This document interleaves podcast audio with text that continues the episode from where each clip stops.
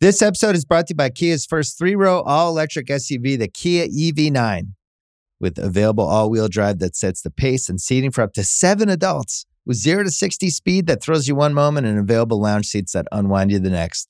Visit kia.com slash E V nine to learn more. Ask your Kia dealer for availability. No system, no matter how advanced, can compensate for all driver error and or driving conditions. Always drive safely. This episode is brought to you by Lincoln and the all-new twenty twenty-four Nautilus Hybrid, featuring a customizable forty-eight inch panoramic display, available Revel audio system, and available perfect position front seats with active motion massage. Oh my God. The world isn't wide enough. Visit Lincoln dot com to learn more. Some models, trims, and features may not be available or may be subject to change. Check with your local retailer for current information. Lincoln and Nautilus are trademarks of Ford or its affiliates. I spent the past year talking to some of the most decorated N B A players in the game. Their ages span six decades, from Kevin Durant, who's thirty-three, to ninety-three-year-old Bob Cousy. And I've tried to ask each of them, who is on your Mount Rushmore of N B A greats? Almost everyone includes the usual suspects: Magic, Jordan, LeBron. But one of the answers surprised me. When I asked Julius Erving, Doctor J, he went old school on me. I said, it's Bill Russell and Wilt Chamberlain, and it's Oscar Robertson, and it's Jerry West, and it's Elgin Baylor. Wait, no M J? Snubbing LeBron? You get to pick your team. And since it was when I was fifteen years old, those were the guys. They were the, they were the mainstay of, of the day, and what they did, how they did it, made an indelible impression on me forever.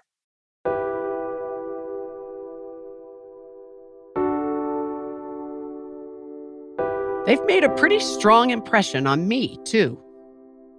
Today's superstars would never enjoy lucrative contracts, global endorsement opportunities, or the platforms to make impactful social justice statements, if not for the founders of the N B A Icons Club.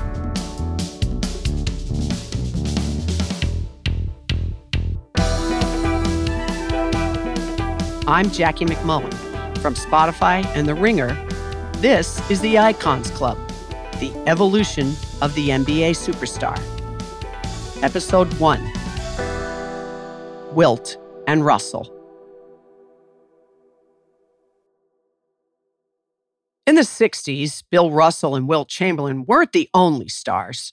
There was Jerry West, Mister Clutch, whose silhouette is the N B A logo, and Elgin Baylor, an acrobatic scorer who helped the game take flight, and Oscar Robertson, who averaged a triple-double for a full season. No wonder Doctor J has reverence for each of them. But it was Russ and Wilt who had come to define this era and create the templates for the future faces of the N B A.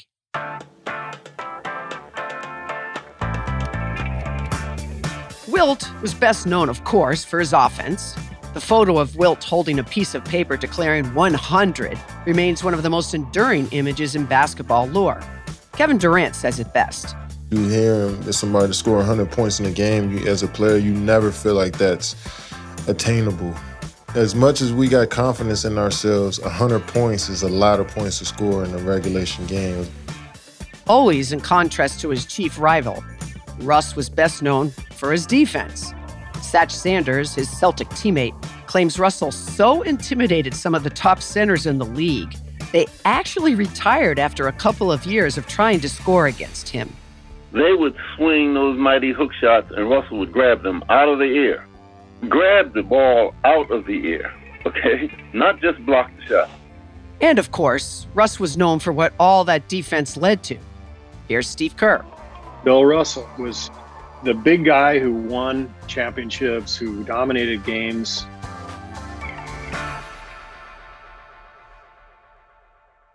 And so it went. Wilt got the stats, Russ the rings. Their careers existed in permanent conflict with one another. If one was celebrating, it was usually at the expense of the other. They spent their entire careers walking a fine line between a searing competitiveness and an intensely complicated camaraderie. The scrutiny was unrelenting. and they only had each other to talk about it. Nobody else could have possibly understood.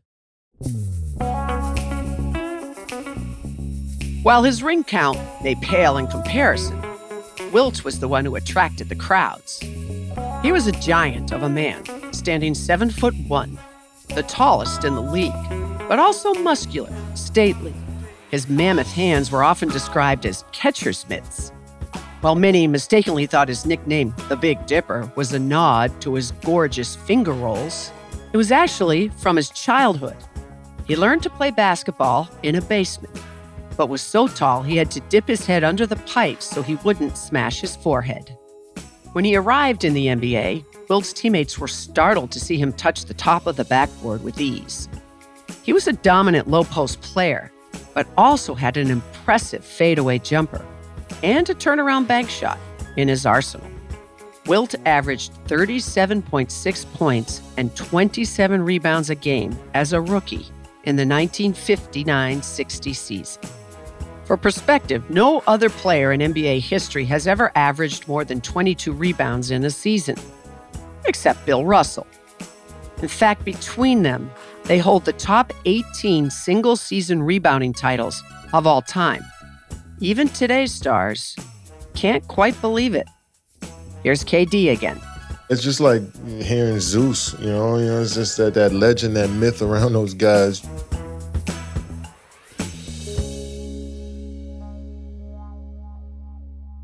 Wilt collected scoring, rebounding, and assist titles in the course of his career, an astounding athletic feat for a center. But Russell collected championships, a lot of them. eleven in thirteen seasons, to be exact, making him the most decorated winner in sports. That distinction became the popular contrast between the two titans. Wilt is the extraordinary individual talent versus Russell, the consummate team player. In the sixty-one sixty-two season, Wilt averaged fifty points a game. But when the M V P votes were tallied, it was Russ, not Wilt, who won. The voters were not media members like today. It was the players who voted Russ as the best. Russell's career average was just over fifteen points a game, but he dominated with his breathtaking shot-blocking abilities. Casey Jones, a longtime Celtics teammate, once told me Russ's shooting form was at best homely, particularly from eight feet and beyond. Legendary Celtics coach Red Auerbach, mindful of Russell's pride, drew up a play called Six, Russell's number, designed to get him a basket. It involved players cutting and screening, and in spite of himself, Russ ended up hitting those cutters instead of shooting, later quipping, "I was the third option on my own play." Russell didn't care about scoring. He was much more concerned with dominating the defensive end of the floor. Russell was not as physically imposing as Wilt, but was vastly underrated as a passer. He thought nothing of snaring the rebound and pushing the ball up the floor himself. He was deceptively quick for a man his size. His Celtics teammates shared stories of foot races in practice that often ended with Russell outpacing the team's point guards. Hall of Famer Lenny Wilkens, an all-star during that era, says that Wilt and Russell's approaches were just as different as their skill sets. Wilt, hey, if, if he played well, that was fine with him. You know, I don't, I don't know that Wilt had the competitive instincts that Russell had. You know, I would say that Russell probably had more than that, more than Wilt. But Wilt was flamboyant. While Russell preferred not to be bothered in public, Chamberlain embraced his celebrity, donning oversized fur coats and making grand entrances with a woman on each arm. In his nineteen ninety-one book, A View from Above, the Big Dipper claimed he slept with more than twenty thousand women. Wilkens says Wilt's personality was as outsized as his physique, as evidenced by his own nightclub in Harlem called Small's Paradise. He'd fly to New York after a game from Philly, you know, just to be up there.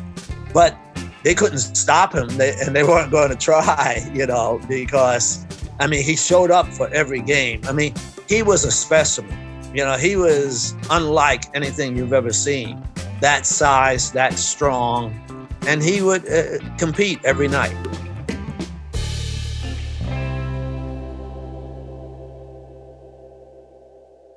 Make no mistake, Russell wasn't above a little superstar treatment of his own from time to time. Because he logged so many minutes in games, Russell was content to sit on the sidelines during Red's arduous practices, sipping tea as his teammates grunted through their drills. That's right, long before Greg Popovich rested his stars, Auerbach was practicing his own version of load management. And for the most part, Russell's teammates didn't object. With him sidelined, they didn't have to fret about him rejecting their jump shots. Yet very little else about Popovich's N B A resembled the basketball environment in which Wilt and Russell excelled. The comforts afforded today's superstars would have been unimaginable to them. These icons didn't fly on private jets with opulent post-game spreads, in-flight entertainment, and a swath of trainers, massage therapists, and team doctors at their disposal. They often traveled by train, and if they were due to play in Fort Wayne, they knew to pack lightly because they'd often have to trudge across a cornfield by foot to get to their hotel. Back then, players' rights were a mirage. There was no free agency, no player movement, no training staff to provide even the most basic health and safety needs. Players iced their own knees and taped their own ankles. Off-season summer workouts were conducted on steamy blacktops that over time ravaged joints and shortened careers. The early N B A was a fledgling curiosity, without much traction, financial backing, or cachet.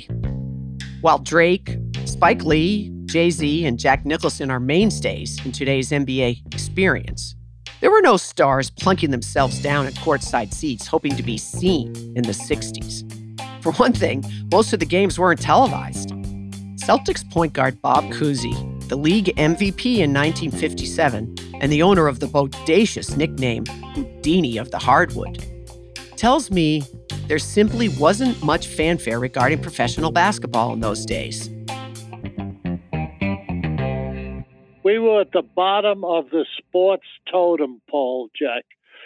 Jackie Robinson broke the color line in baseball in nineteen forty-seven, and it was international headlines.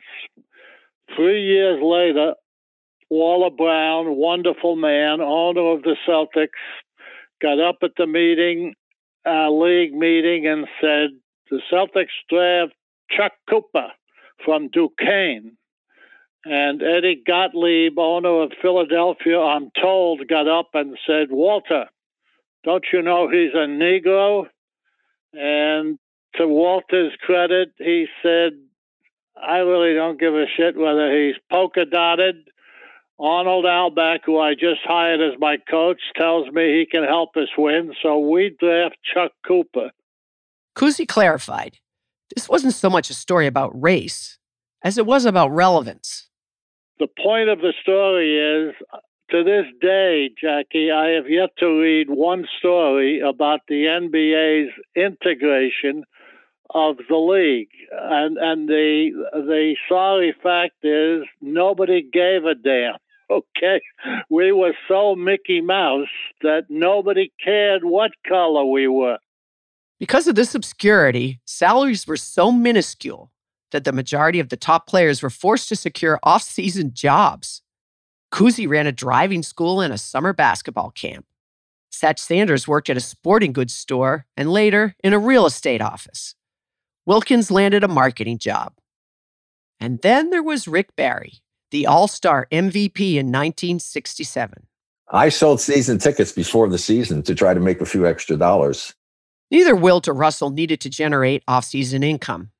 They were the faces of the league, and when the two of them squared off, there was guaranteed buzz. The average attendance at a Celtics game in nineteen sixty-three was seven thousand four hundred fifty-five fans, unless Wilt was in town, and then the Garden would fill to its capacity of over fourteen thousand paying customers. Russell was acutely aware of their rivalry and the jockeying for position for bragging rights. When Wilt negotiated a one hundred thousand dollars contract, an extremely lavish sum in nineteen sixty-five, Russell went to the Celtics, flashed his rings, and demanded one dollar more. The two rivals shared the undeniable bond, and quite often the burden, of being highly visible black athletes whose stature made it impossible to blend into a crowd. They were asked to carry a teetering lead while also attempting to wrestle the championship trophy from one another. And they were vying for the mantle of the best player in the game. In spite of that tension, Wilt and Russell managed to maintain a relationship that was quite often very warm and very personal. Their parallel paths as basketball royalty provided them with a common thread. When the Celtics played the Philadelphia Warriors on Thanksgiving, Russell came into Philly the night before and slept in Wilt's bed. He claims he did that six years in a row. Listen to Wilt tell Bob Costas all about it in nineteen ninety-seven. I mean, he'd come past my house on Thanksgiving because we played Philly Boston all the time, sleep in my bed, eat the food, sleep in my bed, and go out there and whip my butt. You understand? And my mother would say, no, Will, we shouldn't feed Bill so well the next time. Indeed, many suspected that Russell employed art of war techniques to lull Wilt into a false sense of success.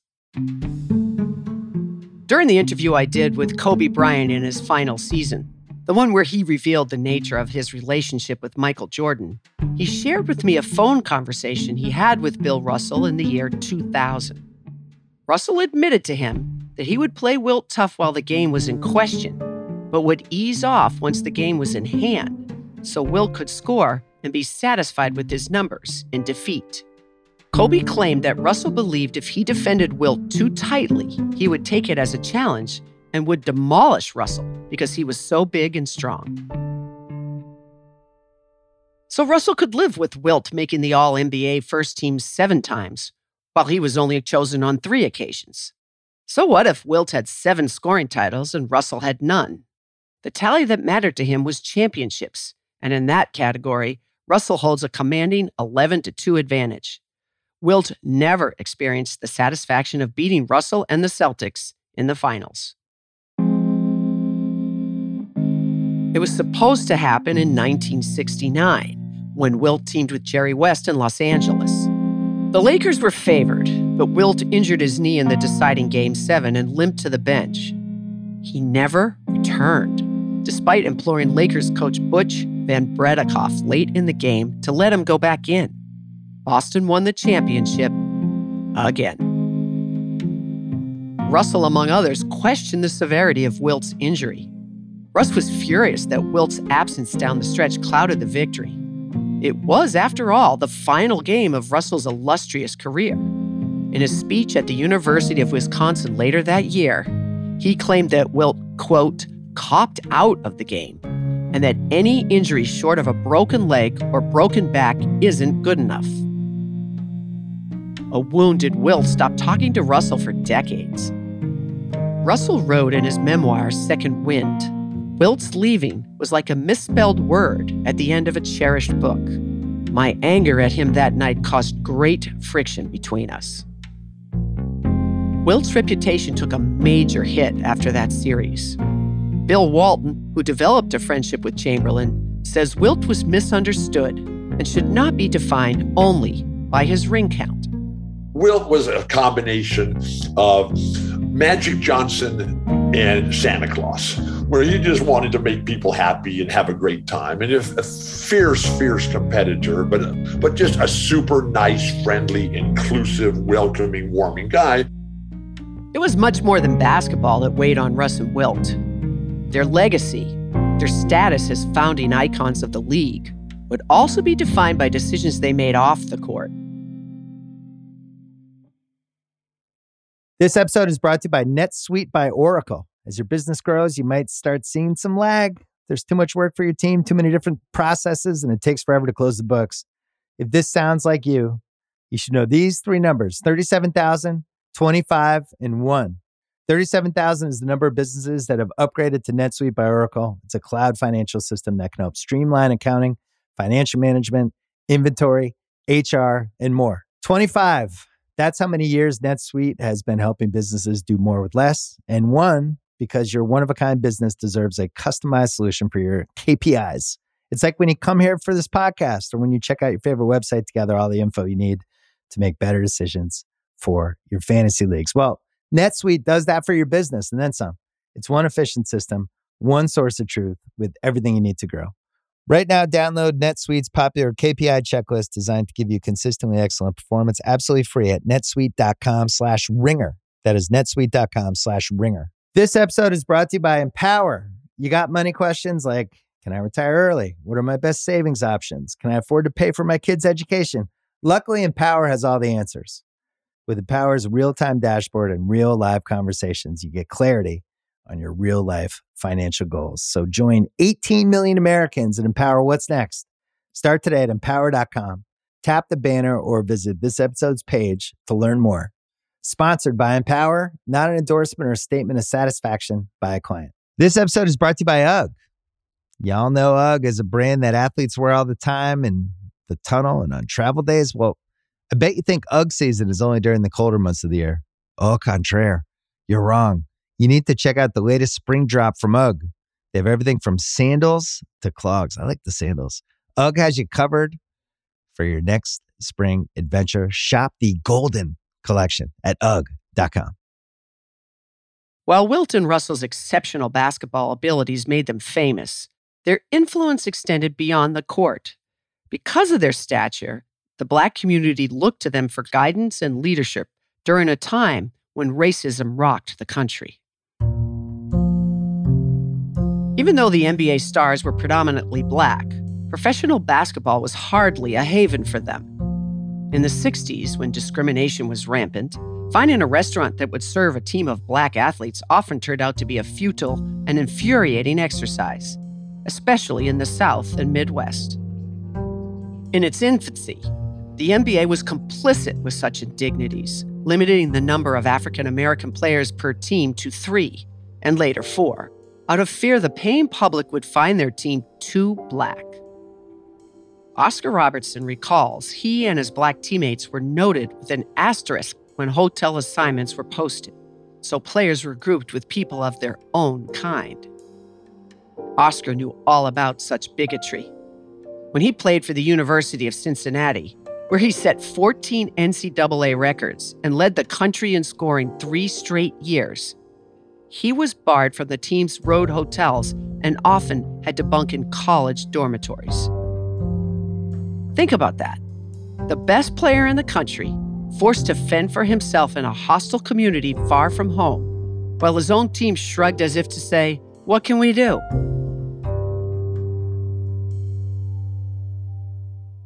Even though Wilt and Russ were the faces of the N B A, that did not spare them from the injustices Black men faced. Russell dealt with frightening racially motivated incidents his entire life. Oscar says those experiences forever scarred and motivated him.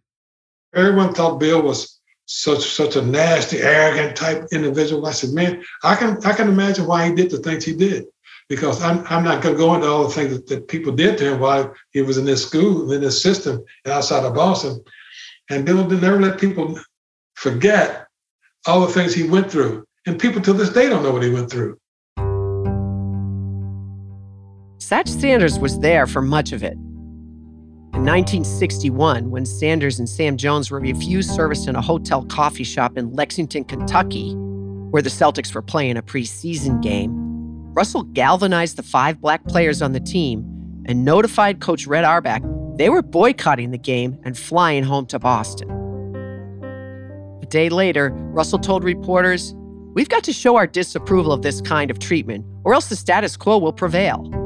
We have the same rights and privileges as anyone else and deserve to be treated accordingly." In nineteen sixty-three, when civil rights leader Medgar Evers was murdered in his driveway by a Ku Klux Klan member, an enraged Russell flew to Mississippi and with the help of Evers' brother Charles, ran an integrated basketball camp on a local playground. That same year, he threw his support behind a Boston public schools boycott to protest de facto segregation. It was a highly sensitive topic in the city, and his position angered many, leading to insults, harassment, even vandalism. Russell finally retreated fourteen miles out of the city to the suburb of Reading in search of a little peace and privacy.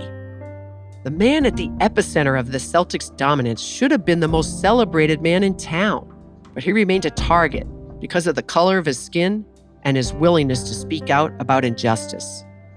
And in nineteen sixty-three, an incident occurred that permanently tainted his relationship with the city of Boston.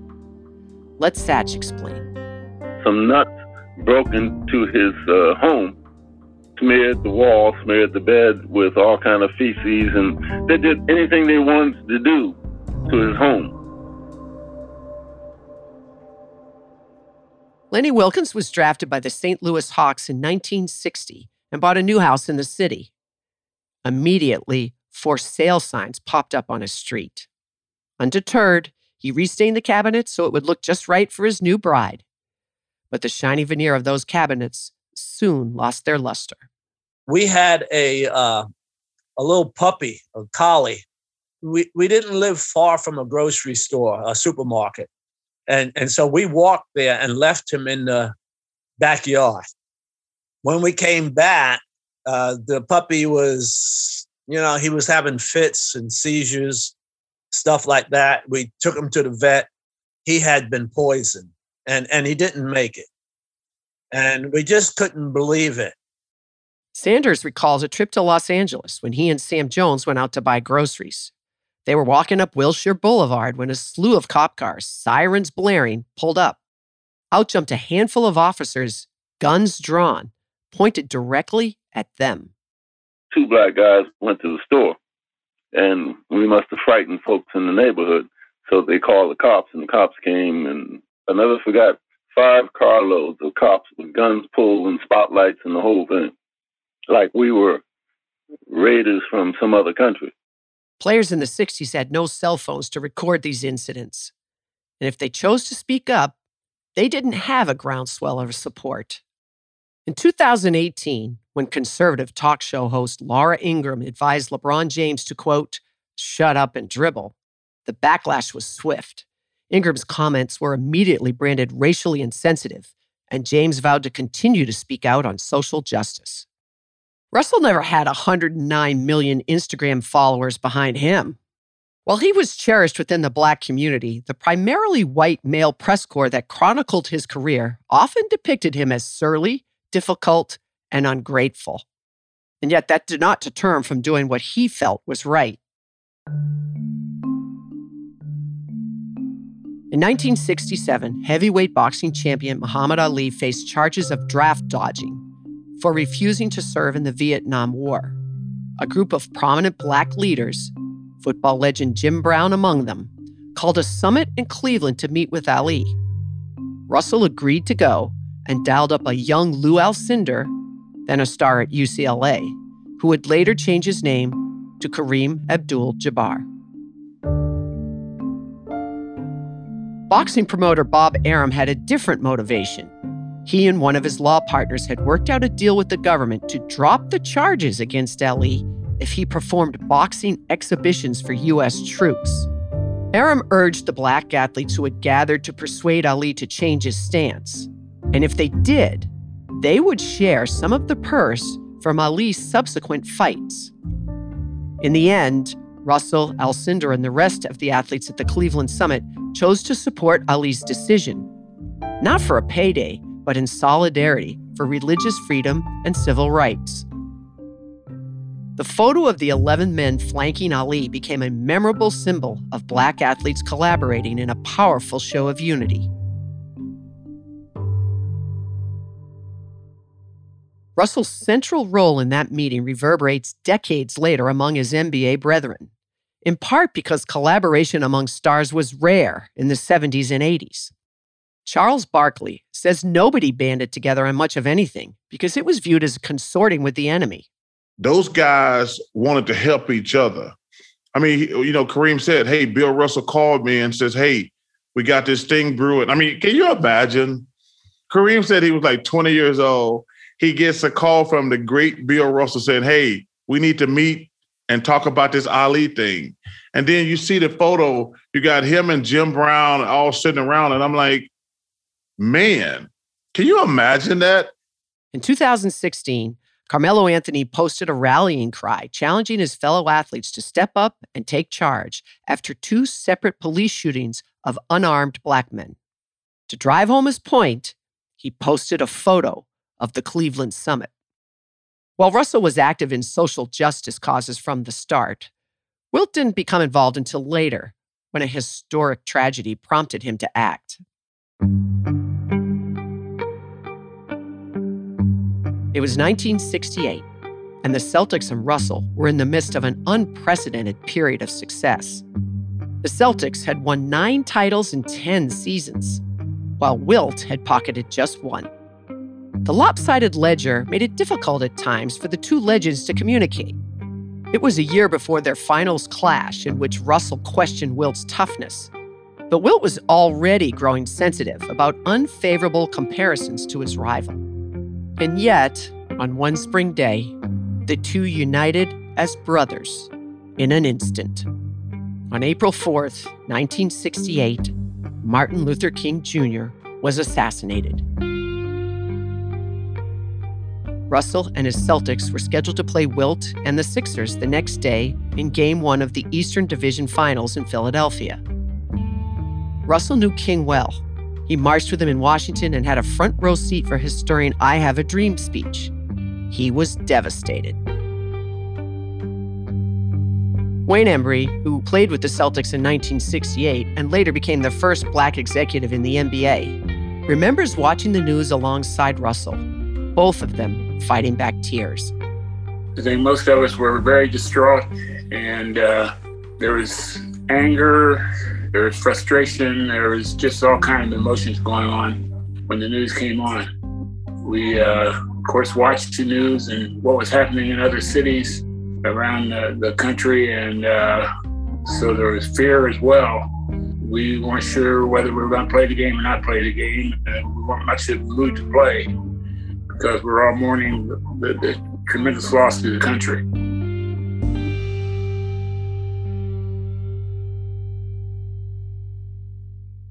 Embry recalls Russell saying that basketball was trivial in that moment.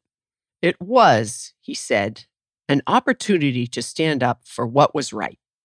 His mood was not to play, and he called uh, called his adversary and and our good friend Wilt Chamberlain, and to get what his mood was.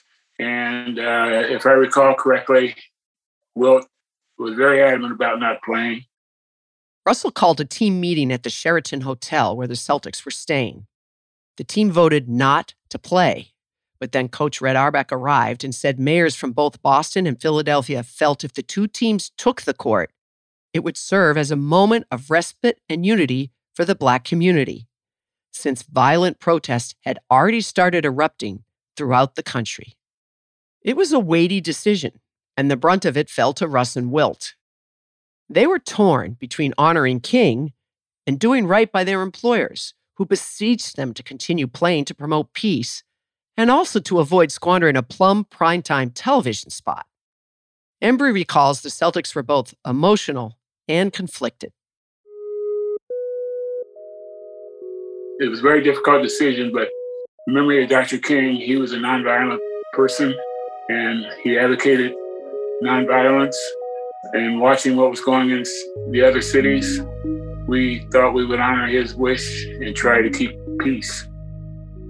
After much discussion, the Celtics reversed their position and voted to play after all. Across the hall, thirty minutes before game time, Wilt also convened his team. Hal Greer, an African-American, was torn up by King's death and considered bowing out. But as game time approached, he felt it was too late to back out. When word from the mayors reached the locker room that, by playing, they could keep protesters off the streets, the Sixers voted seven to three to play. Wilt voted no, but acquiesced to the wishes of his team. Russell talked about the decision to play so soon after Doctor King's death in an interview with Bill Simmons for N B A T V. So you're glad you had the game in retrospect. It seems like it was the right idea. I don't know. Uh, I don't know how I feel about that. We, we did what we thought was right at that time. While Russell and Wilt ended up playing the day after Martin Luther King Junior's death, the N B A did postpone the next series of games, and during the five-day hiatus, both icons flew to Atlanta to King's funeral and marched to the Ebenezer Baptist Church alongside Jackie Robinson, Floyd Patterson, and Jim Brown. The cancellations were a major moment in N B A history, a nod to the wishes of the players whose voices were previously not heeded by the league. fifty-two years after the Celtics and Sixers convinced the N B A to pause their season to honor Martin Luther King, the Milwaukee Bucks experienced their own watershed moment in the wake of the shooting of Jacob Blake by police in Kenosha, Wisconsin. Bucks players George Hill and Sterling Brown, with the full endorsement of superstar Giannis Antetokounmpo, convinced their team to boycott their playoff game against the Orlando Magic in protest of violence against Black lives. We'll talk far more about this in greater detail in later episodes, but the unprecedented collective protest, without first running it by Commissioner Adam Silver or Milwaukee Bucks ownership, drew tremendous attention to the power of today's athlete, along with placing a white-hot spotlight on the Black Lives Matter movement. Brown gives a nod to the precedent that Wilt and Russell set back in sixty-eight. Those two guys were, you know, pioneers for us in this space. They definitely, uh, you know, paved the way for sports-related things, but also off-the-court things. And um, you can't do nothing but respect their thoughts and their opinions when it comes to certain things, especially social justice. Oscar remembers the aftermath of Doctor King's assassination well. He had long admired Russell from afar, but got a closer look at his ideology when he played alongside him during a Goodwill overseas tour in the summer of nineteen sixty-four. Russell shared stories of his own experiences with racism and why it inspired him to keep pushing for Black rights. Modern N B A athletes should credit Russ for helping the league become a place where players are celebrated for speaking their minds. In fact, last September, current Celtics star Jaylen Brown saluted Russell on social media, declaring, "Because of you, it's okay to be an activist and an athlete." But the first star who followed in Russell's footsteps was Oscar Robertson. Oscar's own stand became the impetus for free agency. Let me explain. In the early days of the N B A, contracts had an option clause, which bound players to their teams until the franchise decided to end the relationship, either by trading or selling the rights to a given player.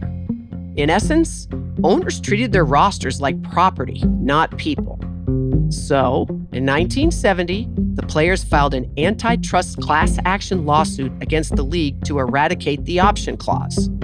And Oscar served as the lead plaintiff, Robertson versus the National Basketball Association. Not surprisingly, this did not sit well with the powers that be, from the commissioner on down. Oscar's willingness to risk his legacy to fight for his fellow players left owners steaming. It took six years, but finally a settlement, known as the Oscar Robertson Rule, paved the way for free agency, one of the most significant moments in N B A history. Finally, players had a choice in determining their future. Free agency helped the game become more popular, which created a financial bonanza for players, coaches, and general managers. Average players' salaries were thirty-five thousand dollars in the mid-seventies. Today, they are at eight point eight million dollars a year. Yet none of that good fortune ever came Oscar's way. Upon his retirement, even after twelve All-Star appearances, winning a championship and an M V P award, no N B A team offered him a job. He was, insist his peers, blackballed for costing the owners millions in free agent dollars. So I asked Oscar, does he believe he paid a price for his stance? Well, yes, I do. Uh, I feel I feel that a lot of things that a lot of other ball players during those days are, are receiving. And I, I won't tell you who told me this, but I was told that that uh, certain things would, I would never get regarding the N B A. But so, you know, you live with it. That's, that's the way it is. That's the way it has to be. So I'm happy that I was able to do what I did for the players and for the N B A. And I really think, Jackie, that what we did with the Oscar Robertson Rule made basketball a much better game. I mean, look at the money that's involved. The Clippers sold for two billion dollars. While contemporaries like Jerry West, Elgin Baylor, and Wayne Embry ended up coaching and running front offices, Oscar couldn't get work in the league and had to find other ways to make a living.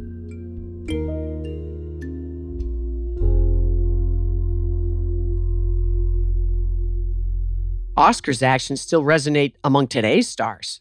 When Chris Paul became president of the union, he consulted Oscar on how he should best represent the players. When Paul and others decided to fund health insurance for all retired players, Oscar was one of their conduits. So, too, was Bill Russell, who happily fielded phone calls from the likes of Doctor J, Shaq, Kobe, and LeBron as they paved their own path towards membership in the N B A Icons Club. And sometimes, he was even the one who picked up the phone. In nineteen eighty-seven, the Detroit Pistons were about to steal Game five of the Eastern Conference Finals on the famed Celtics parquet floor when Larry Bird intercepted an Isaiah Thomas inbound pass and fed it to Dennis Johnson for a layup.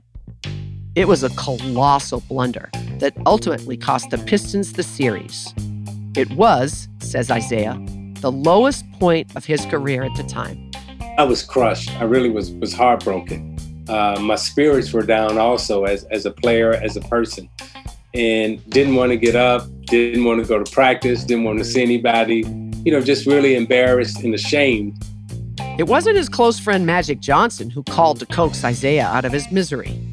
Instead, Thomas heard from a surprising ally. I remember, you know, my wife answering the phone. And, you know, I was like, I don't want to talk to anybody. And she was like, no, I really think you should take this call. And she handed me the phone. She goes, you need to take this call. So I get on the phone and it's Bill Russell. And he said, hey, you got to get back on the horse. You got to keep pushing, young man. You know, good luck to you. You didn't get a chance to talk back. It was just, you know, that was the message. And then he just kind of hung up the phone. This was one of the perks of being in the club. Support from those who had been there before, regardless of the uniform you were wearing. Only the club members understand the pressure of carrying a team and the fallout when you falter. Shaquille O'Neal didn't win his first championship until he was in his seventh N B A season. As the scrutiny mounted, he craved feedback from the former greats, and Russell delivered. I remember the first time talking to Mister Russell was three hours. And it wasn't about basketball. It was just about old legendary stories about him. And then he would call me every now and then and be like, hey, man, don't go to the middle. Drop step. You know, you're going to the middle and, you know, the double's coming from the top. If you drop step, it's going to be wide open. I'm like, thank you. Walton says that Wilt first reached out to him when he was a high school player in San Diego. Walton was a shy kid who struggled mightily with a stuttering problem. His high school team was playing before a San Diego Rockets game, and the Lakers, the Rockets' opponent that night, were watching.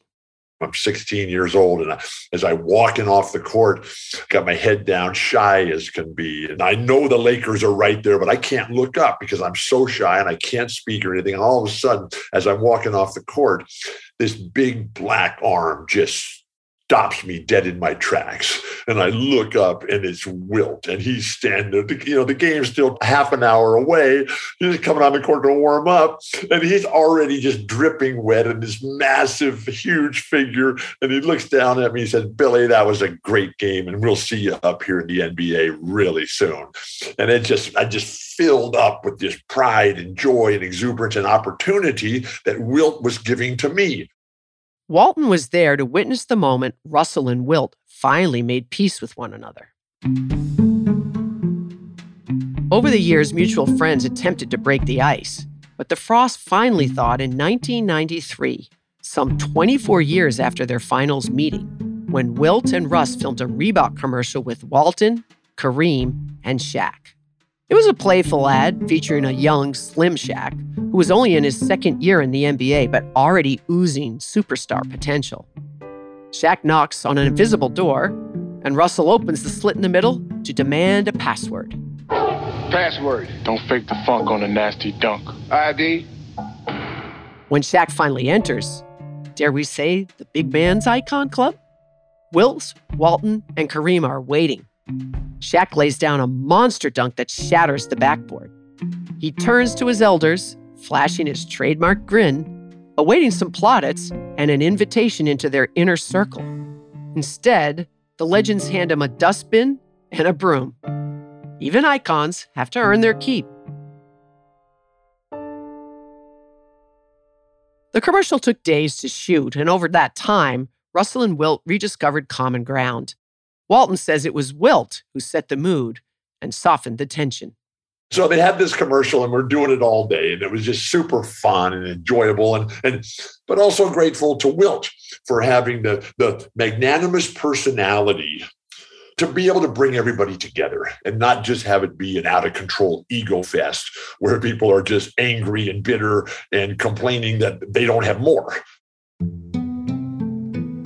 Russell and Wilt soon fell back into their familiar banter.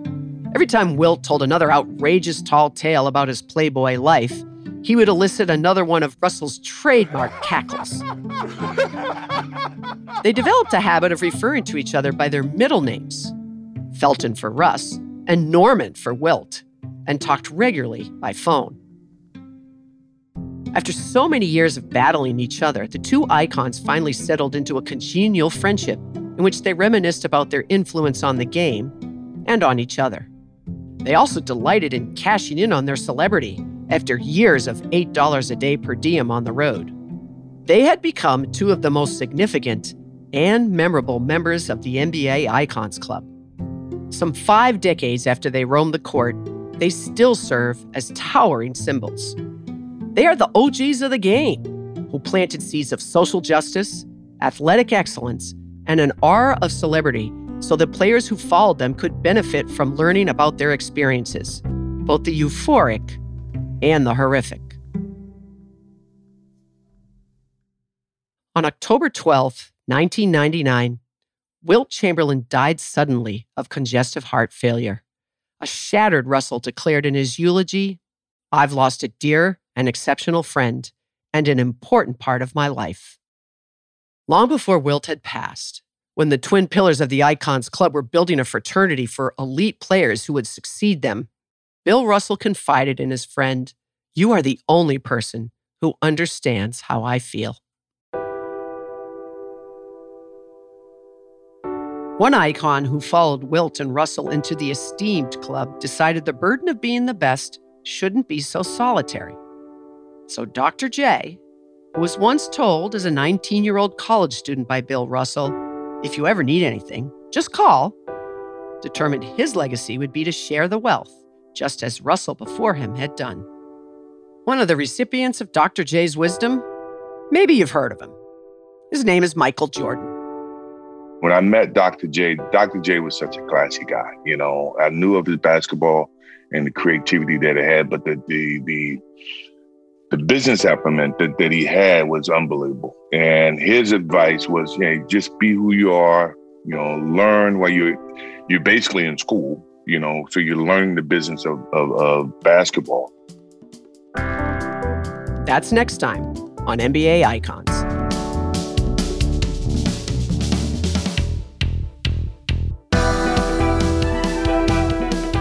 This is The Icons Club, the evolution of the N B A superstar. I wrote and reported this podcast. Story editing by Justin Verrier. The show was executive produced by Bill Simmons, Sean Fennessy, and Juliet Littman. Our producers are Bobby Wagner, Noah Malale, Jonathan Kerma, Isaac Lee, Justin Verrier, and Vikram Patel. Sound design and engineering by Scott Somerville. The theme music was composed by Devin Rinaldo. The rest of the music in this series is from Epidemic Sound and Blue Dot Sessions. Copy editing by Jack McCluskey and fact-checking by Kellen B. Coates. Art direction and illustration by David Shoemaker. Thanks for listening.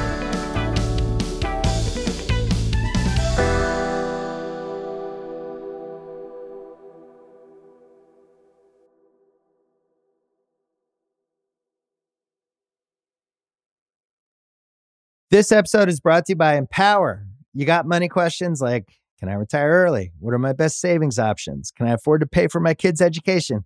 Luckily, Empower has all the answers. With Empower's real-time dashboard and real live conversations, you get clarity on your real-life financial goals. So join eighteen million Americans and Empower What's Next. Start today at empower dot com. Tap the banner or visit this episode's page to learn more. Sponsored by Empower, not an endorsement or statement of satisfaction by a client.